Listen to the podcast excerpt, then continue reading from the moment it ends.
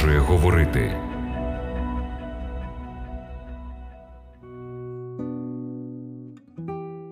Я щиро радий нашій зустрічі з вами, нашими дорогими радіослухачами. В програмі Біблія продовжує говорити на хвилях Радіо Голос Надії. Темою нашого дослідження сьогодні буде десята заповідь із закону Божого. Десята заповідь переносить нас із цього фізичного світу в таємний світ душі. Вона стосується тільки думок, а не вчинків. Господь сказав: не жадай дому ближнього свого, не жадай жони ближнього свого, ані раба його, ані невільниці його, ані вола його, ані осла його, ані всього, що ближнього твого. Бог бажає, щоб ми мислили і використовували наш розум для добра. Він забороняє лише деякі думки, і ця заборона недовільна, вона стосується нечистих бажань та похоті. Псалмоспівець вигукує: затужена та омліває душа моя за подвір'ями Господа. Моє серце та тіло моє линуть до Бога живого. Псалом 83. І ми, подібно псалмисту, можемо прагнути мати такі ж стосунки з Богом. Десята заповідь забороняє бажати того,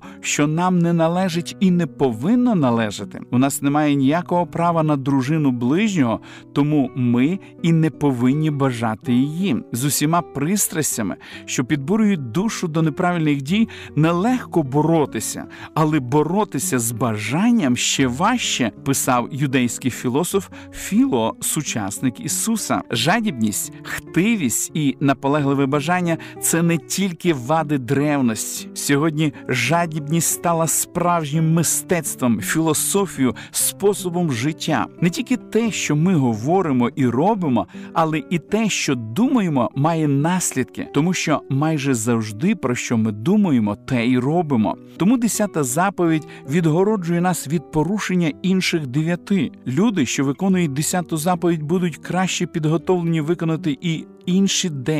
Порушники десятої заповіді стоять на шляху порушення інших. Десята заповідь є юридичним вираженням основної істини Біблії. Бог зацікавлений нашим внутрішнім світом. В першій книзі Симеїла, в 16 розділі написано: Та Господь сказав Самуїлові: Не дивись на обличчя його та на високий зросту його, бо я відкинув його собі.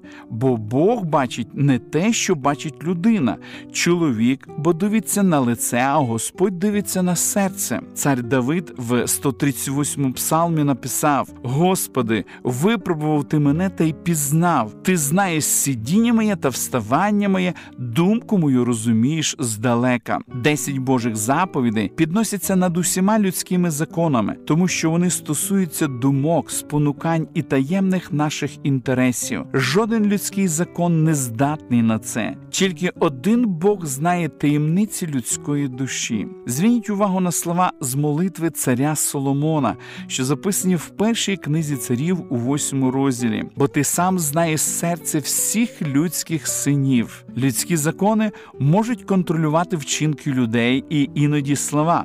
Наприклад, вважається порушенням закону давати неправдиве показання в судовому засіданні. Бог закликає нас не тільки до закону справ, він дав нам закон, який йде далі наших вчинків. Це юридичний звіт для думок і розуму. Цей принцип є суттю християнства. Коли Ісуса запитали, яка найбільша заповідь, Він відповів: Люби Господа Бога свого всім серцем, своїм всією душею своєю і всією своєю думкою. Це найбільша і найперша заповідь, а друга однакова з нею люби свого ближнього як самого себе. На двох оцих заповідях увесь закон і пророки стоять. Обидві ці заповіді засновані на любові. Подібно до десятої заповіді, ці дві заповіді любов до Бога і любов до ближніх тісно пов'язані з тим, що відбувається всередині нас, куди тільки Бог може заглянути.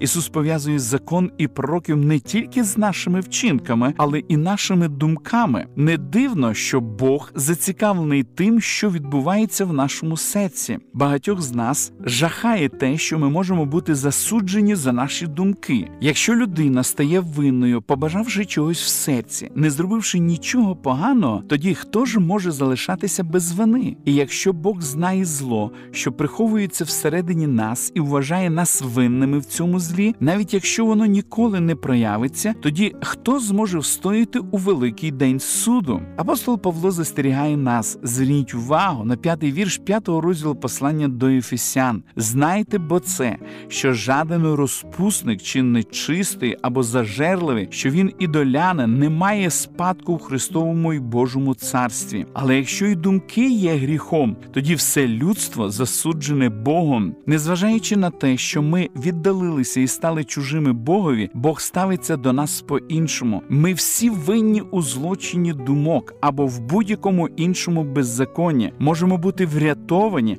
можемо бути спасенні через Ісуса Христа, який помер за нас. Посланні до римлян в п'ятому розділі апостол Павло написав: а Бог доводить свою любов до нас тим, що Христос помер за нас, коли ми були ще грішниками. Ісус може зрозуміти нашу боротьбу, тому що Він прийняв людську плоть, ставши подібним нам, жив з нами і пройшов через спокуси та випробування, які доводиться переходити і нам. В другому розділі послання до євреїв написано: бо в чому був сам постраждав, випробуваний, у тому він може і випробуваним помогти. Ісус не тільки боровся з випробуванням, з якими зустрічаємося, і ми, але він переміг їх. Автор послання до євреїв в четвертому розділі пише: бо ми маємо не такого первосвященника, що не міг би співчувати слабостям нашим, але випробуваного у всьому подібного до нас, окрім гріха. Але більше того, через Ісуса і ми можемо перемогти спокусу. Блага звістка Євангелія полягає в тому, що прощаючи нам гріхи, Ісус дає і силу перемогти все, і навіть гріховні думки. Бог очистить нас від бруду та сміття, що накопичилися в тріщинах і щілинах нашого розуму. Він хоче очистити нас від сміття, що отруює наше життя. Він хоче зняти з нашої душі всі плями. Він хоче не тільки зцілити наші серця, але дати і нові. І на цих нових серцях, не кам'яних скрижалях, він хоче написати свій закон. Про це ми читаємо в 31 розділі книги пророка Єремії. Бо це ось той заповіт, що його по цих днях складу з домом Ізраїля, каже Господь: дам закона свого я всередину їхню, і на їхньому серці його напишу, і я стану їм Богом. Вони ж мені будуть народом. Багато прагнуть цієї зміни у своєму житті. Псалмист Давид свого часу сказав: серце чисте, створи мені Боже, і тривалого духа в моєму нутрі віднови. Випробуй, Боже, мене і пізнай моє серце, дослідити мене і пізнай мої задуми, і побач, чи не йду я дорогою злою, і на вічну дорогу мене попровадь. Ця настільки бажана зміна може статися. А як нам контролювати думки? Це є надзвичайно важливе запитання.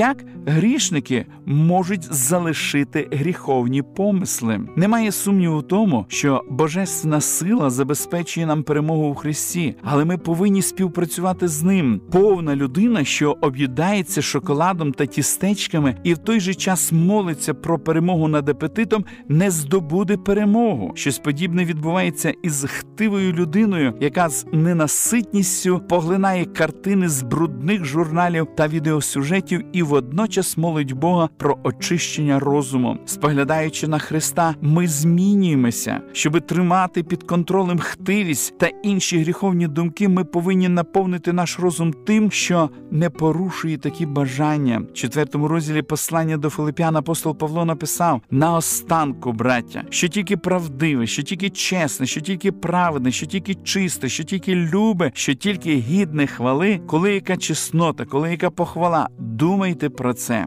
Бог дасть нам перемогу над усіма прихованими гріхами, відомими тільки нам і йому. Нам тільки потрібно співпрацювати з ним. Десять заповідей висловлюють зразок поведінки, переданий Богом людству. Вони визначають наші відносини з нашим творцем і відкупителем, і наші обов'язки по відношенню до людей. Порушення закону Божого писання називає гріхом. Глибина десяти заповідей полягає в їх простому і всеосяжному характері. Вони настільки короткі, що навіть дитина може їх швидко запам'ятати, але володіють таким широким значенням, що охоплюють всі можливі гріхи. В законі Божому немає таємниць, всі можуть осягнути великі істини, укладені в ньому. Найбільш слабкий розум здатний зрозуміти ці правила. Малоосвічена людина може керуватися ними в житті, формувати характер у відповідності з божественним взірцем. Десять заповідей це короткий виклад всіх істинних принципів. Вони звернені до всього людства у всі часи. Писання говорить: підсумок усього почутого Бога бійся і чини його заповіді, бо належить це кожній людині,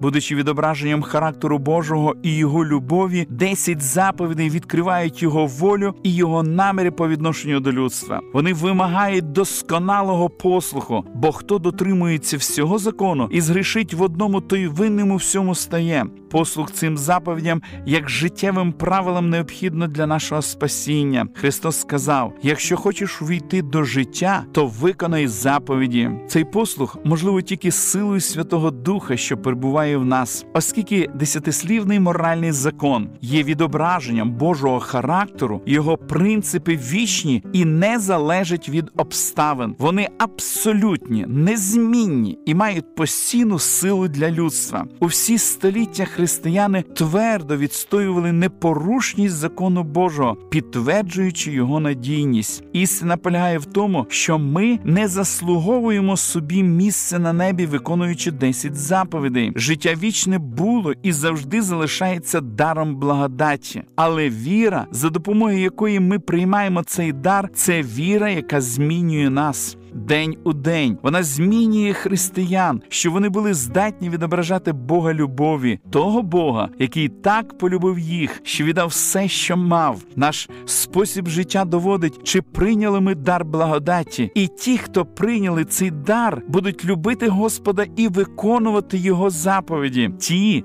хто не прийняли, не зможуть цього робити. З цієї причини в царстві благодаті, незаслуженої милості, останні останній суд буде відбуватися на підставі способу життя людей, на підставі того, як вони любили своїх ближніх і свого Господа. Ми продовжимо дослідження святого Писання в наших подальших передачах.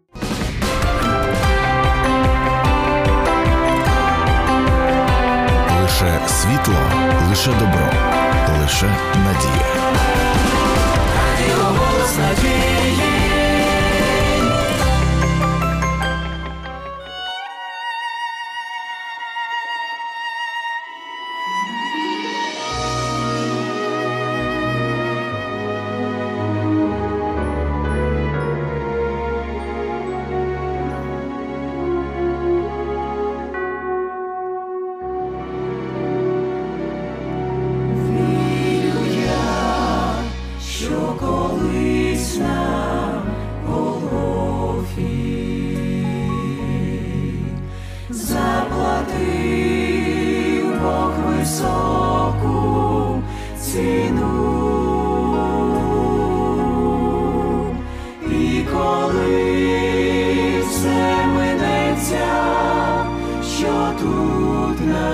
Має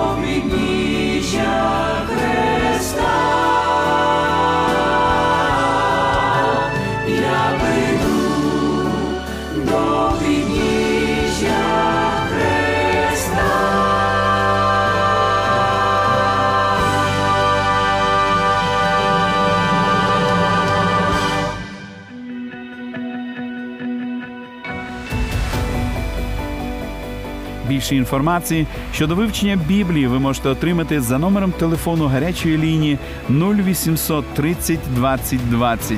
А я прощаюсь з вами до наступної зустрічі.